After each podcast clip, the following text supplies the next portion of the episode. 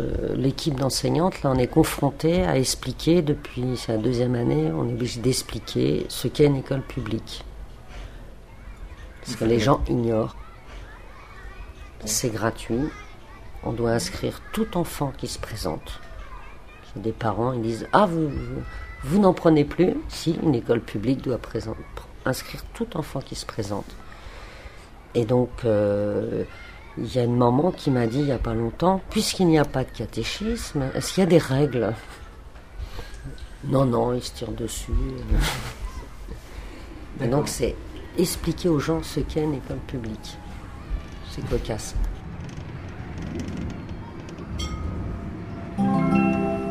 Égalité. Terminus. Jamais.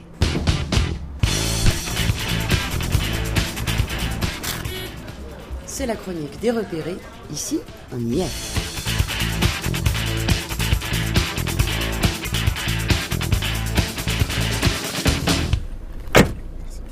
Excusez-nous, on cherche euh, l'école. Alors l'école, il faut que vous retourniez, vous prenez direction logique tout droit, tout droit, c'est sur votre gauche, tout droit, à droite, à gauche.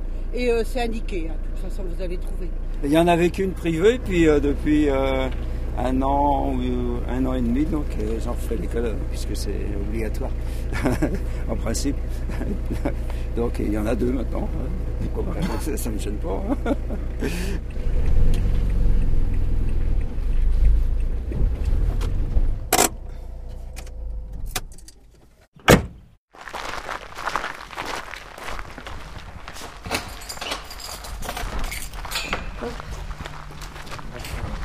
Alors une cour euh, gigantesque et évolutive.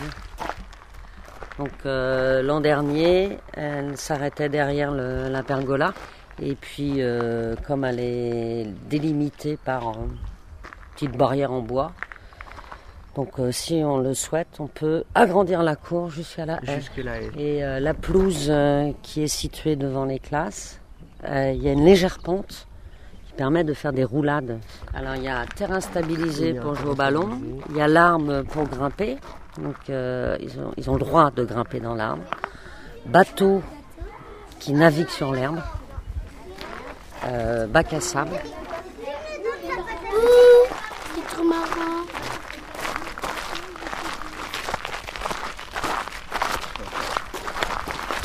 Le trou mystérieux. Il y a un trou mystérieux bah, On va aller voir le trou mystérieux.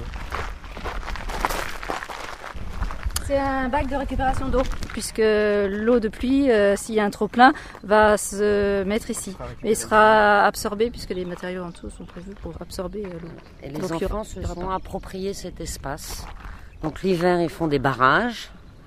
Et l'été, ils creusent. Bon, voilà.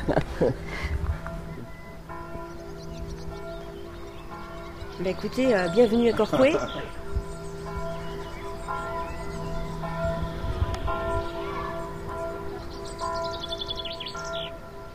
En France, 13% des enfants sont scolarisés dans le privé. Ils sont 35% en Loire-Atlantique, 50% en Vendée. Corcoué-sur-Logne, village à la frontière des deux départements, se lance dans l'ouverture d'une école publique, alors que le gouvernement a décidé du non-remplacement d'un fonctionnaire sur deux. Odyssée d'une école laïque en terre de tradition catholique. Alors là, on est dans un espace qui pourrait ressembler à un couloir, mais qui n'a pas été conçu comme un couloir. C'est un espace d'atelier où euh, le professeur peut enseigner dans sa classe et faire des sous-groupes là de travail. Donc, ce qui permet aux enfants de s'isoler, de moins dans le bruit, pouvoir parler entre eux, créer des choses, faire de la peinture et euh, après retourner dans la classe.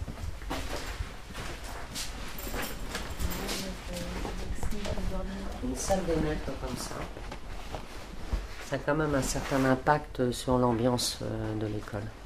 Et on passe vraiment beaucoup de temps. Euh, le soir, on fait le point, on fait toutes nos réunions. Jacqueline Fraboul. Ça peut être un endroit de confidence. Euh. Directrice de l'école. Et c'est quand même très appréciable d'avoir un lieu chaleureux pour les adultes. Les couleurs sont magnifiques là, avec le soleil. Il y a des plaques rouges, de la lumière rouge, jaune qui viennent du plafond. Les, les, puits de lumière donnent, apaisent Vraiment apaise. fait, à chaque fois qu'on est quelque part, le regard doit pouvoir quitter le lieu où il est pour se projeter. Maire de Corcoué-sur-Logne. On pense que c'est important pour l'adulte, c'est encore plus important pour l'enfant. Hein, c'est voilà, c'est Prévert, c'est l'enfant, l'enfant et, l'oiseau. Quoi. Il faut qu'il puisse rêver. Alors de temps en temps, il faut qu'il puisse suivre les cours aussi. Mais... voilà l'oiseau lyre qui passe dans le ciel. L'enfant le voit, l'enfant l'entend, l'enfant l'appelle. Sauve-moi, joue avec moi, oiseau. Alors l'oiseau descend et joue avec l'enfant. Deux et deux, quatre. Répétez, dit le maître. Et là, on rentre dans la salle où ils font la sieste. Il y a plein de petits lits superposés avec les prénoms de tous les enfants. Ils s'appliquent euh, au plafond pour avoir une lumière douce. Et les enfants ont pu choisir leur lit. Donc il y en a qui ont pu enfin aller en hauteur. Et ça change des petites. En général, en maternelle, il y a la petite. Euh, couches. Et là, ce sont des vrais lits avec des vrais matelas. Et ça donne envie de faire la sieste.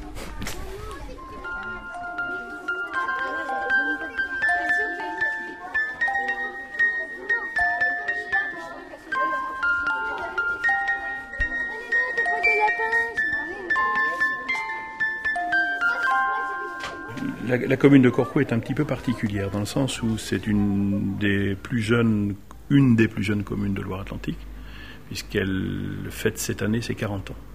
Quand en 1971 s'opère la fusion euh, de Saint-Jean-de-Corcoué et de Saint-Étienne de Corcoué, il n'y a plus d'école publique depuis deux ou trois ans. La dernière école publique a vécu ou a existé à la Benate, dans le, plus petit des villages.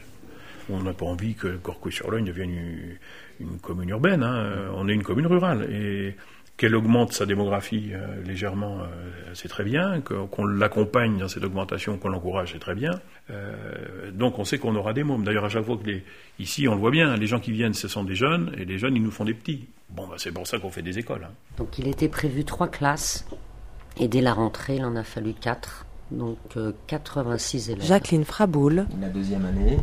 150 avec euh, deux ouvertures. On est dans une commune où, euh, c'était plutôt euh, une aberration que de ne pas avoir d'école susceptible de répondre aux aspirations de parents et de n'avoir comme choix que l'école privée, qui n'était pas un choix en fait.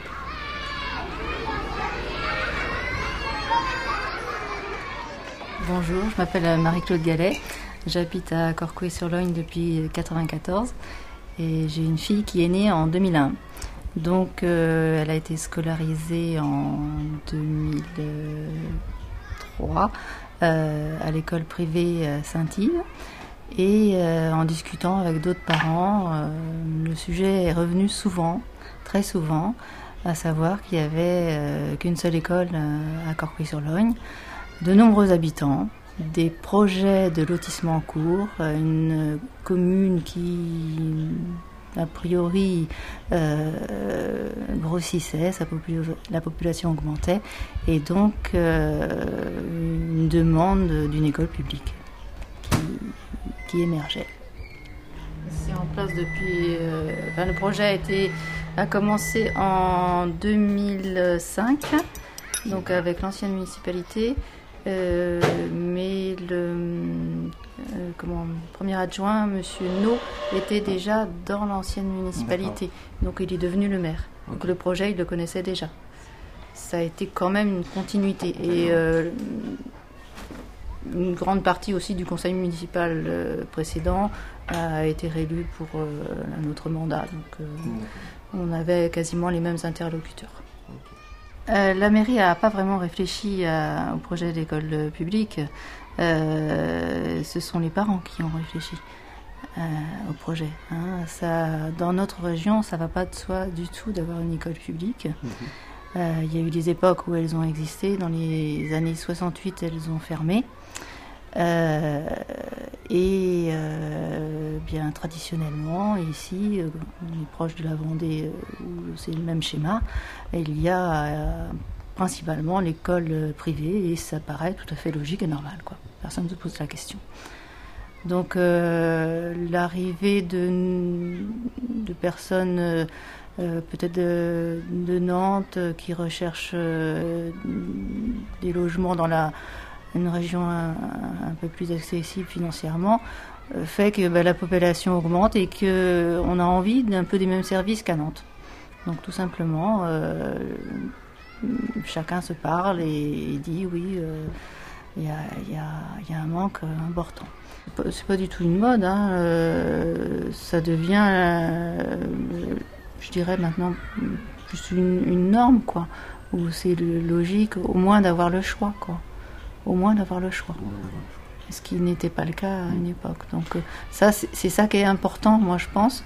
c'est aussi pour ça que je me suis battue, c'est de me dire que on, est dans un pays de liberté et là, sur la religion, c'est important quand même de pouvoir euh, assumer sa religion. Moi, j'étais pas croyante, euh, donc euh, il fallait que j'explique à ma fille ce qu'elle ce qu'elle entendait dans la journée, les questions qu'elle se posait, que moi j'avais une autre vision des choses. Pas forcément simple.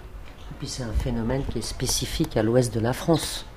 Dans toutes les autres régions de France, il y a l'école communale qui est une école publique. Jacqueline Fraboul, directrice de l'école.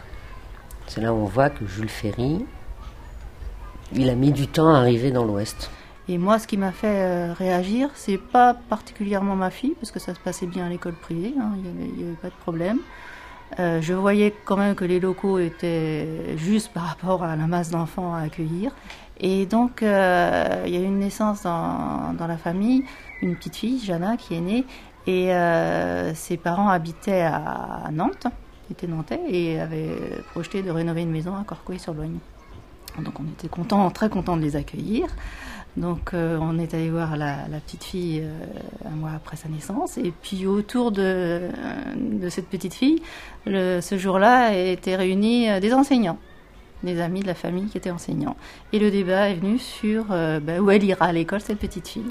Bien sûr à Corcoué et donc bien sûr à l'école privée. On en a débattu et après moi ça a fait son chemin dans ma tête. Et je me suis dit, non, il faut qu'on se lance. quoi. C'est dommage de ne pas pouvoir accueillir euh, des, enfants avec des, parents qui ont d'autres idées, euh, qui ne sont pas catholiques et qui ont envie d'un projet laïque. Donc il faut absolument qu'on se mobilise. Et donc à partir de là, bah, j'ai essayé de trouver des gens euh, qui avaient envie de se mobiliser avec moi pour euh, ben, rencontrer la municipalité. Donc on a fait un groupe de 6-7 personnes et on a demandé une rencontre avec la, municipalité. Euh, la première rencontre n'a pas été la plus simple euh, parce que ben, moi je ne savais pas non plus comment aborder les choses, c'est pas forcément évident. Et donc euh, on n'a pas senti un accueil très, très enthousiaste, voilà, c'est ça. Ils comprenaient pas, oui. Leur école, euh, c'était une très bonne école, euh, personne s'en plaint, euh, il n'y avait jamais de soucis. Donc pourquoi des gens tout d'un coup qui viennent de l'extérieur viennent réclamer quelque chose? Et alors ce qui est très drôle, c'est que pendant tout le, tout le projet, tout le temps, tout le temps, ils disaient c'est les nouveaux arrivants qui veulent une école publique alors que notre groupe était constitué que de gens qui étaient depuis très longtemps, de familles corcouennes euh, ancrées depuis longtemps. Donc euh, bon, mais ça les rassurait de se dire, ça peut pas être des gens de Corcoué qui demandent une école publique. Alors nous, c'est ce qu'on leur a dit. On leur a rappelé euh, la, loi sur la laïcité euh, de 1905, puisqu'après c'était justement l'année, euh, on était en 2005, on était le centenaire, on en parlait, donc on ne pouvait pas l'ignorer cette, cette loi. Mais non, c'était, il y avait des traditions, donc les traditions, voilà, on va et surtout aussi ce qu'on nous a avancé, bah, pas de surcoût en même temps, euh, il voyait bien que euh, c'était un peu une évidence, hein, puisque les communes alentours, euh, la Limousinière entre autres, Pau, ont construit des écoles. Hein, elles étaient toutes neuves, les écoles, donc il voyait bien qu'il y aurait un moment où eux aussi seraient confrontés aux problèmes. Mais ils essayaient bon, de le repousser euh, plus loin. Donc nous, on a appris bah, les lois, tout simplement. Hein. La laïcité, l'obligation euh, d'une mairie de proposer ce service public aux enfants de la commune. Qu'ils ont tout de suite demandé, c'est qu'ils voulaient bien étudier le projet, mais là, ils rappelaient aussi la règle, hein, ils nous ramenaient à la règle, à savoir qu'il fallait un certain nombre d'enfants inscrits sur un registre en mairie. Donc on a commencé à faire du porte-à-porte pour expliquer le projet, pour dire ce qu'on avait envie de, faire. Ça s'est bien passé. Hein. Et puis on a constitué une liste de parents avec l'âge des enfants, euh, l'année où ils seront scolarisés, dans, quelle classe. Et puis petit à petit, euh, elle s'est montée jusqu'au jour où on, arrivait à, quasiment au quota euh, atteint pour la mairie. Donc on est allé les, revoir. Et donc là, on a vu que les choses pouvaient mieux se passer. Donc ils ont accepté de faire une réunion d'information publique. Dans tout ce projet, après la première rencontre avec la mairie, euh, sur les conseils de l'école de la Limousinière, nous avons rencontré les DDEN, les délégués départementaux de l'éducation nationale, euh, qui nous ont rencontrés, qui, à eux, ont l'habitude de, des ouvertures d'écoles publiques, du dialogue avec les mairies. Donc, euh, ils nous ont guidés tout au long du parcours je crois qu'à partir de là, tout a changé, hein, puisque euh, là, la municipalité n'avait plus que seulement des parents, il y avait des, gens en costume mhm. qui étaient là, euh, qui faisaient sérieux. Donc, bon, euh, ça prenait une autre forme. Heureux qui, comme Ulysse, a fait un beau voyage. Heureux qui, comme Ulysse, a vu son paysage et puis a retrouvé, après maintes traversées, le pays et vertes années. Par un petit matin d'été, quand le soleil vous chante au cœur, quelle est belle la liberté, la liberté. Quand on est mieux ici qu'ailleurs, quand un ami fait le bonheur, quelle est belle la liberté la liberté. Avec le soleil et le vent, avec la pluie et le beau temps, on vivait bien content, mon cheval, ma Provence et moi. Mon cheval, ma Provence et moi. Nous, nous sommes élus en 1995. Et à partir de cette date, un certain nombre d'entre nous réactivons la réflexion, mais sans vouloir en faire un cheval de bataille. Claude No. Et c'est simplement lors de notre deuxième mandat, à partir de 2002-2003, constatant qu'il y a 60-70 élèves de Corcoué scolarisés à l'extérieur. Maire de Corcoué-sur-Logne. Que les communes extérieures euh, nous interrogent en disant est-ce que vous croyez qu'on va longtemps construire des classes pour accueillir vos enfants? Il y a aussi ça. Hein. Puis d'autres nous interrogent sur la scolarisation de nos enfants. C'est ainsi qu'on réenclenche la réflexion. Initiative communale, 2002-2003. Parallèlement, des parents d'élèves motivés par une école publique vont réinterroger ouvertement la commune, créer une association d'ailleurs, qui deviendra Association pour la réouverture d'une école publique de Corcoué-sur-Loire. Alors que nous avons essayé déjà, dans ces années-là, début des années 2000, de renégocier avec euh, la direction diocésaine de l'enseignement catholique pour essayer de faire évoluer l'école privée, pour la faire évoluer en école communale ça n'a pas été possible. On en est donc euh, arrivé au projet de création d'une école publique, au sens strict du terme, et classique, euh, à côté d'une école privée. Donc chez vous, les inscriptions, elles se font quand si jamais euh, Arthur changeait d'école? Eh bien, faut me... Je change d'école. Est-ce que c'est toi qui décides Maman, elle a peut-être un peu son Non, j'ai envie. Et le conseil municipal de 1995 à 2001 était majoritairement défavorable à une école publique. Celui de 2001, l'équipe municipale de 2001 à 2008, était plus favorable, mais majoritairement encore, je crois, défavorable. Si on avait fait voter, comme ça, dire qui est pour une école publique, qui est contre. Euh, et, plutôt que de faire voter, euh, on, s'est dit qu'on allait travailler avec du temps, pas pour convaincre les autres, mais pour faire que euh, chacun se rende compte que finalement il y avait la place pour un tel projet.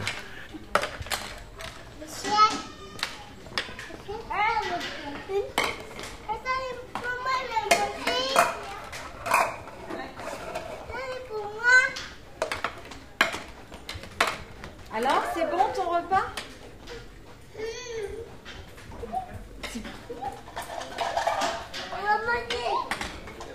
Elle, elle est. Euh, elle est, conçue euh, sur des normes euh, HQE. Euh, cette volonté, elle vient aussi de la municipalité ou est-ce que c'est les parents qui ont aussi souhaité que, l'école soit construite sur ces normes-là? Euh, C'était un rêve que nous, on avait fait entre nous, en discutant, en disant, si on pouvait... Marie-Claude Gallet, super. On osait à peine l'évoquer. Et en fin de compte, euh, on a vu que M. No avait les, les, mêmes idées. Donc on est, on est parti sur le, le, même type de projet. Pour nous, déjà, on a déjà une volonté sur notre commune d'être euh, développement durable. Enfin, c'est un bien grand mot. Hélène Doté, adjointe enfance et jeunesse à Corcoué-sur-Logne. Mais on a déjà eu la démarche de faire des jardins filtrants pour notre station d'épuration, donc c'était une continuité quelque part. Ça allait de, soi de faire une école HQE. On ne l'a pas imposé aux parents, mais en fait c'est venu petit à petit. Notre réflexion, et puis ils ont adhéré assez rapidement, mais euh, ce qui a aussi été important dans, le travail avec M. Nou, Marie-Claude Gallet, euh, il a consulté euh, les, parents d'élèves. Et après, il a fait venir des spécialistes sur chaque thème. Sur l'informatique, sur l'énergie, sur les espaces verts. on a visité trois écoles pour prendre des notes, pour avoir les commentaires des, professeurs, pour savoir ce qu'il fallait pas qu'on fasse comme bêtise, euh, et puis qu'on ait des idées aussi. Et puis on a fait un travail aussi euh, donc euh, concret, tout simplement, de savoir une classe combien combien d'espace ça doit comporter, toujours en ramenant au coût. et ensuite on, a travaillé sur ce que l'on souhaitait, ce qu'on avait imaginé d'une école. Et après, on a choisi les architectes. Donc, on avait, je crois, une trentaine de dossiers.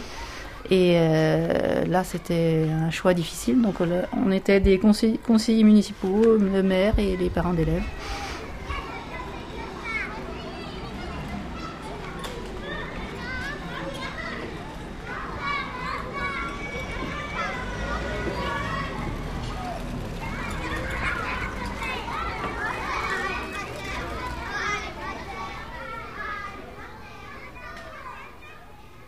Et, c'est ainsi que nous sommes arrivés. Maire de Corcoué-sur-Logne. En 2000, euh, Hélène, en 2004-2005, à se dire que nous allions construire une école publique et qu'il fallait consacrer le budget pour ça et mettre en place une véritable méthode participative. C'est vrai que dès le début, en fait, on a travaillé. C'est pour nous, c'était très important, effectivement, qu'il y avait un noyau des élus, bien sûr, mais il y avait aussi euh, des enseignants de l'école privée, il y avait des futurs parents d'élèves.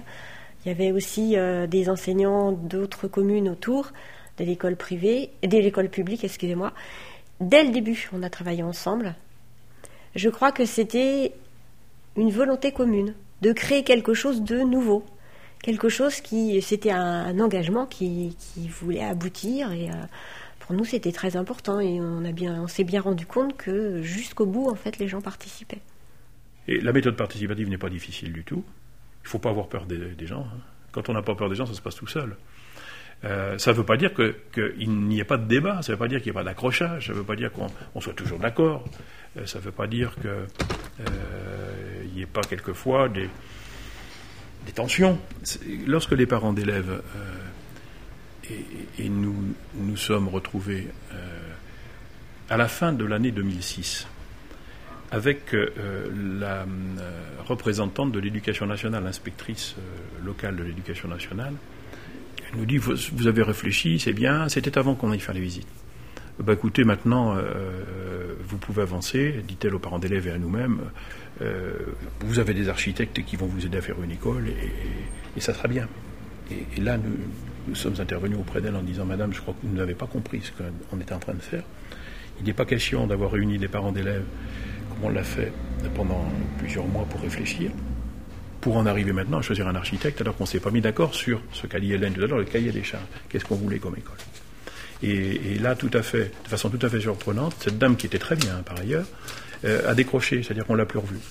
Elle dit bah allez-y, allez-y. Et pendant six mois, on a, il s'est forgé une culture de l'école qui était une culture commune aux gens qui étaient, euh, qui constituaient le groupe 15 15 ou 20 personnes, et, qui ont écrit le fameux cahier des charges. Et puisque, alors, nous étions mis d'accord sur le type d'école que nous voulions, c'est-à-dire une école euh, euh, haute qualité environnementale, mais aussi haute performance énergétique, eh bien, cette réflexion-là devait, à un moment donné, être le point sur lequel, le point d'articulation du projet.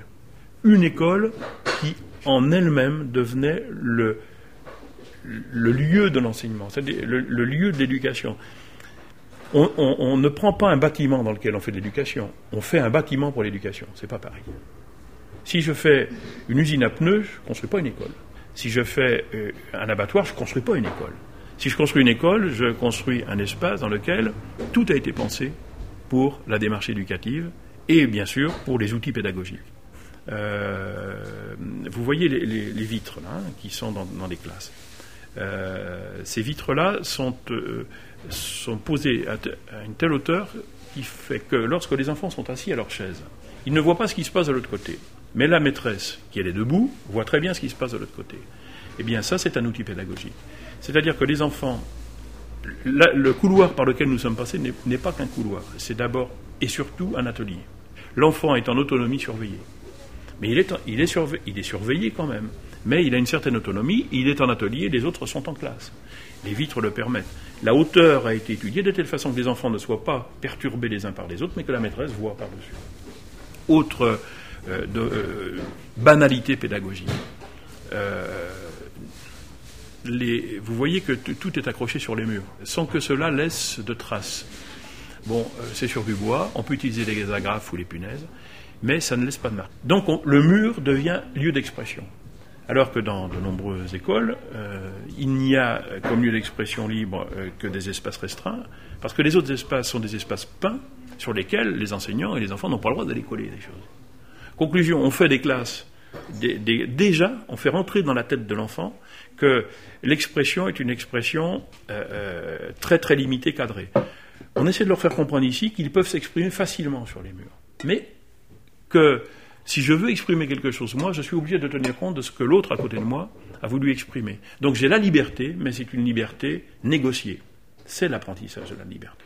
Alors que la liberté, qui est une liberté cadrée, n'est pas l'apprentissage de la liberté, puisqu'on a cadré avant de rendre libre.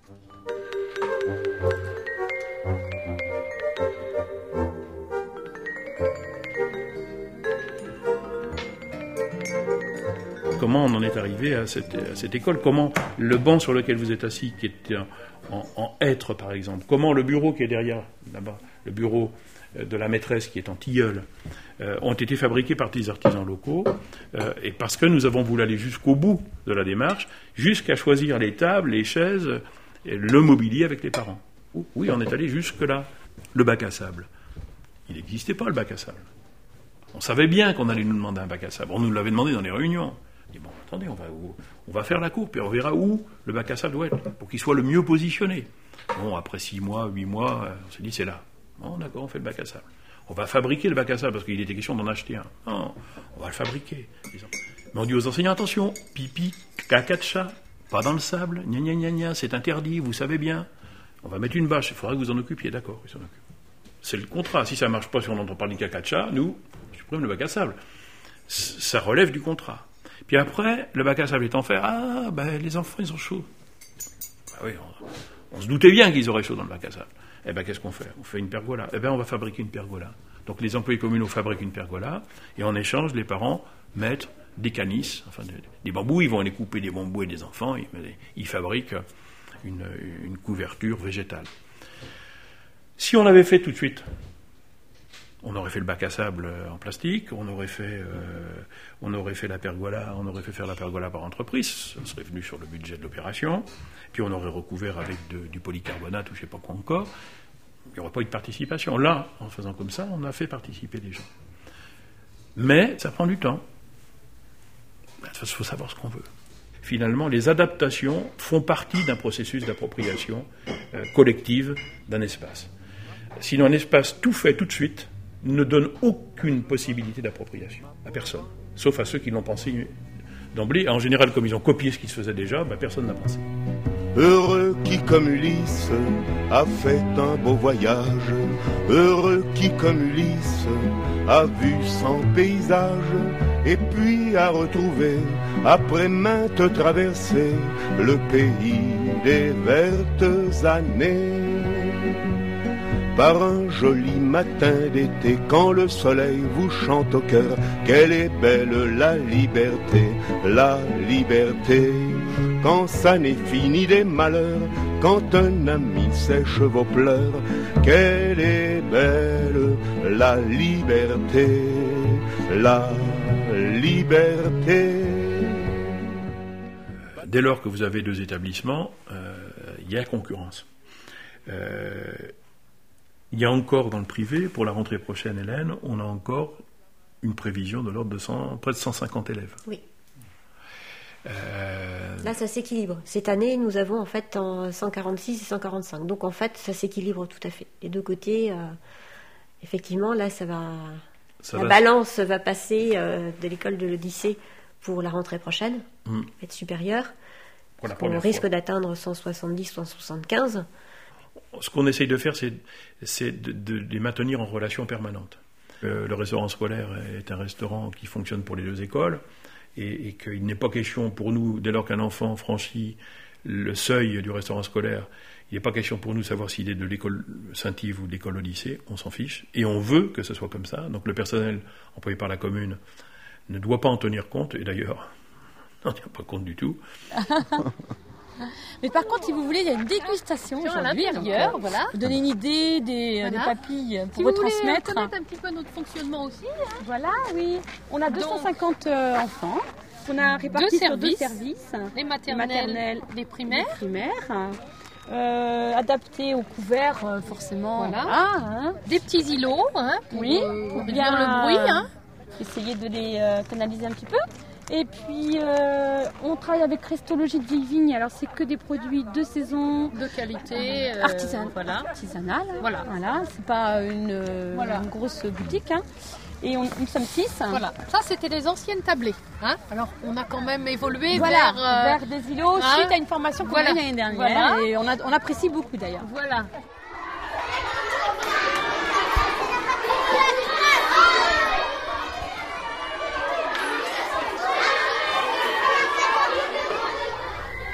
Oui, c'est vraiment euh, la municipalité souhaite qu'il y ait un partenariat euh, euh, parents, enfants, enseignants, municipalité. Jacqueline Fraboul, directrice de l'école. Il y a, il y a des, des réunions fréquentes? Euh, Il y a des réunions, toujours trop fréquentes. La première réunion qu'on a faite avec les parents et le maire pour la visite de l'école, on était dans le chantier, euh, c'était au printemps, et alors, le maire disait alors là, ça c'est une salle de classe, bon, euh, là ça sera euh, le dortoir, pardon, excusez-moi, euh, la cour était pas, le préau était pas prêt, enfin bon, c'était.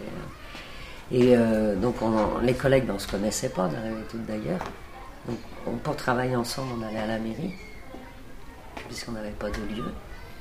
Et alors l'été, bon, personne n'est parti en vacances, hein, on a toutes euh, à bosser.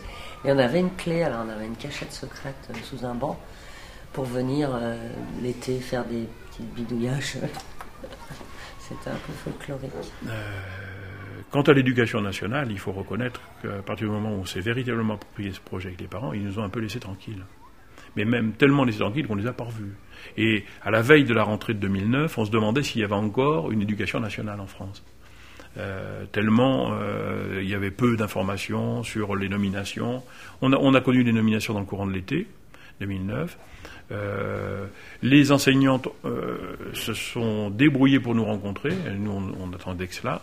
Euh, mais l'aide apportée par l'éducation nationale en tant qu'institution a commencé après la rentrée, où on a eu une visite éphémère, furtive de la part euh, de, l'inspectrice à l'époque, et, euh, où manifestement, la première année d'ouverture de cette école, on, on s'en fichait un petit peu à l'éducation nationale, on n'a vu personne. Il a fallu qu'on se débrouille avec les enseignants. L'an dernier, on s'est retrouvé avec une équipe enseignante qui avait le désir de venir à Corcoué. Et euh, c'était ce, ce plaisir d'ouvrir une école. Quelque chose qu'on vit une fois dans sa vie. hein. C'est un, un plaisir incroyable. Donc c'est difficile, hein, parce qu'il faut tout créer. Mais la page est, la page est blanche et c'est une aventure. euh. Et pour nous, euh, c'était une aventure aussi, tout notre exploit en fait de créer une école. Donc c'est vrai que l'Odyssée, bah, c'était, ça allait de soi. Mais il n'y avait pas que ce nom-là qui avait été proposé. Notamment des noms de grands hommes. Ah ouais, mais pourquoi Charles de Gaulle plutôt que Jacques, que Jacques Prévert? Et après? Euh, Un grand moment historique? Sans doute. Mais pourquoi ce moment est historique? Pourquoi pas toute l'histoire sociale d'un pays? Et, et d'autres pays Ça bloque. Euh, alors, euh, il y a eu. Moi, j'ai fait plusieurs propositions, par exemple. J'avais proposé Utopia.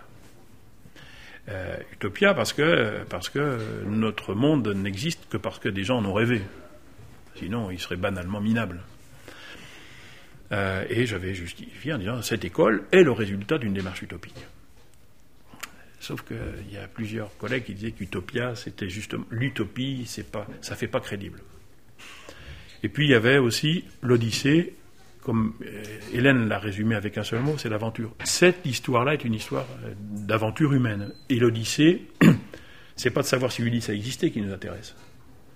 C'est que des hommes, Homère en l'occurrence, aient pu penser, imaginer un tel conte fabuleux.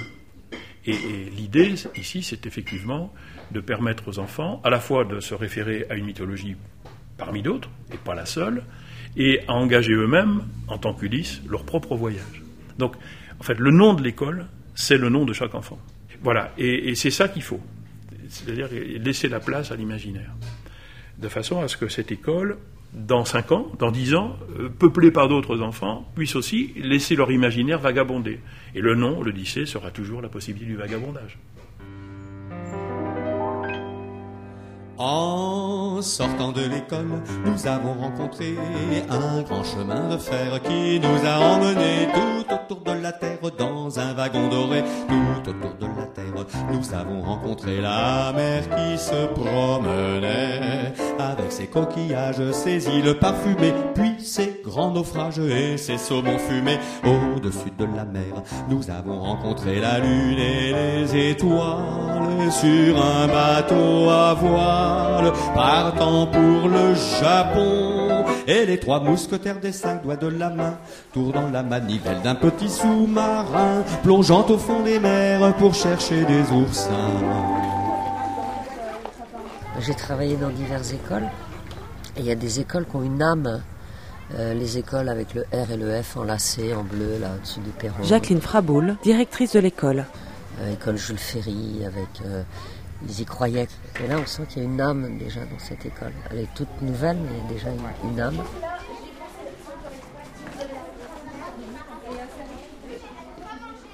Moi, les gens qui m'en parlaient, mes collègues, euh, je suis conseiller général aussi, mes collègues conseillers généraux me disaient Tu t'emmerdes, mais tu vas voir, tu vas voir les emmerdes que ça représente une école publique. Bon, bon, bon, tu t'emmerdes avec ça. Laissons les privés se débrouiller.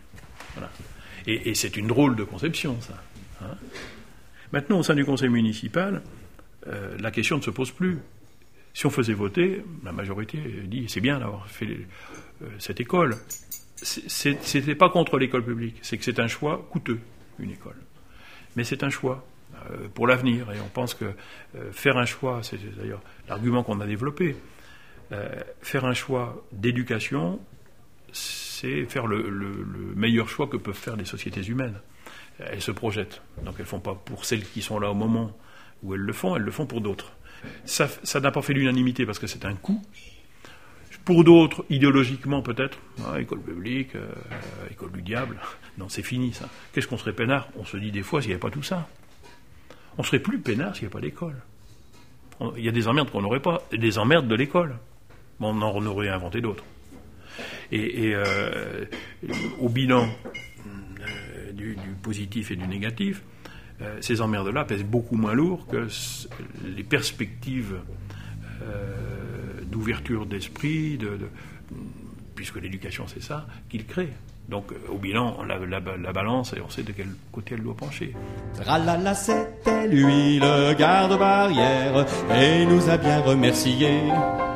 Et toutes les fleurs de toute la terre soudain se sont mises à pousser, pousser à tort et à travers sur la voie du chemin de fer qui ne voulait plus avancer de peur de les abîmer. Alors, on est revenu à pied, ouais, à pied, à pied, tout autour de la terre. Autour de la mer, tout autour du soleil, de la lune et des étoiles, à pied, à cheval, en voiture et en bateau, à voile.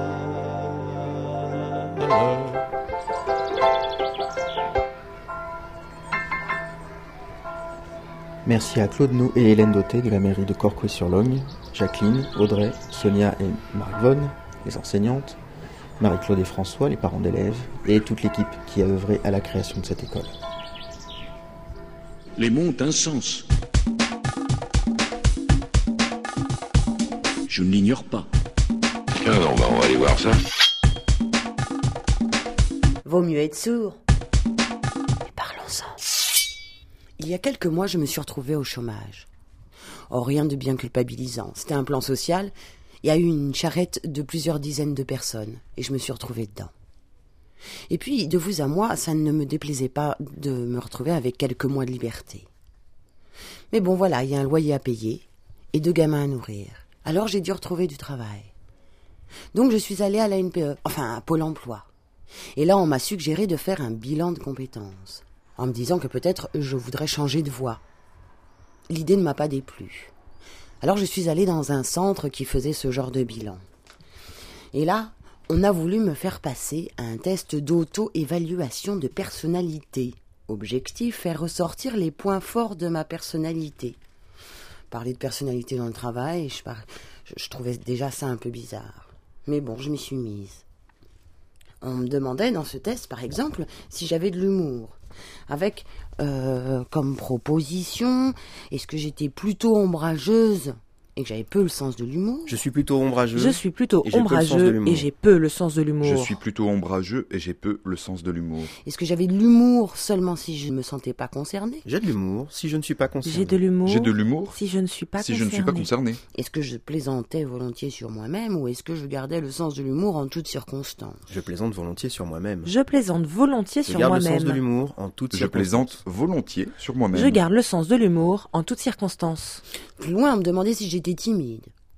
Est-ce que j'étais très timide? Je suis très timide. Je suis très timide. Est-ce que je manquais de confiance en moi? Je manque de confiance Je en moi. de confiance. Je manque de confiance en moi. Est-ce que j'étais à l'aise et que je me dominais bien? Je suis à l'aise. Je suis à l'aise et je, Je me, me domine, domine bien. bien. Est-ce que je n'avais pas froid aux yeux? Je n'ai pas froid. Je n'ai aux pas yeux. froid aux yeux. Alors je me suis demandé si le contraire de timide, c'était d'avoir pas froid aux yeux. Est-ce qu'on pouvait, euh, par exemple, euh, être pas tout à fait à l'aise et pourtant se dominer, et vice-versa Enfin, tout ça m'a semblé bien compliqué. Et puis il y avait un tas de questions. Est-ce que je savais m'impliquer? Est-ce que j'avais de l'imagination? Est-ce que j'avais l'esprit d'équipe? Le sens de la persuasion, de la persévérance Enfin, tout un tas de trucs avec des questions alambiquées à gauche, à droite. J'avais l'impression de passer un test de scientologie. Et plus du tout un truc professionnel. En gros, non seulement il fallait que je m'habille en tailleur avec un rouge à lèvres assorti à mes chaussettes, mais en plus il fallait que je prouve que j'avais en même temps l'esprit d'équipe, mais que j'étais capable de décider, que j'avais de l'imagination, mais j'étais capable de suivre des consignes, et que j'étais euh, pas trop susceptible et euh, pas trop timide non plus. Absurde.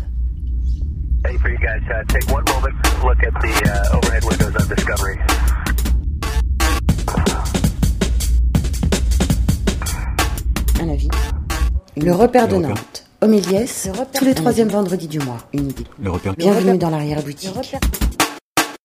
Un avis, une opinion, une idée, quelqu'un. Au dernier repère, nous parlions novlangue.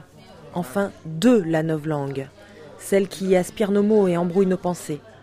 Arrière-boutique d'un repère où nous avons craché sur tous ces mots qui nous effraient, nous agacent et nous dégoûtent. Alors, ce comité de neuf langues Il fait des heures supplémentaires. Le plus gros déchet, ce sont les adjectifs. Le plus gros problème, calquer la langue au rythme du progrès scientifique.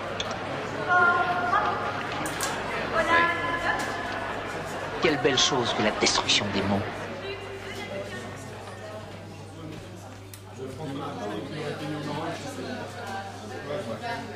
Tanguy c'est difficile la novlangue parce que c'est un, petit peu flou aussi comme, comme façon de s'exprimer.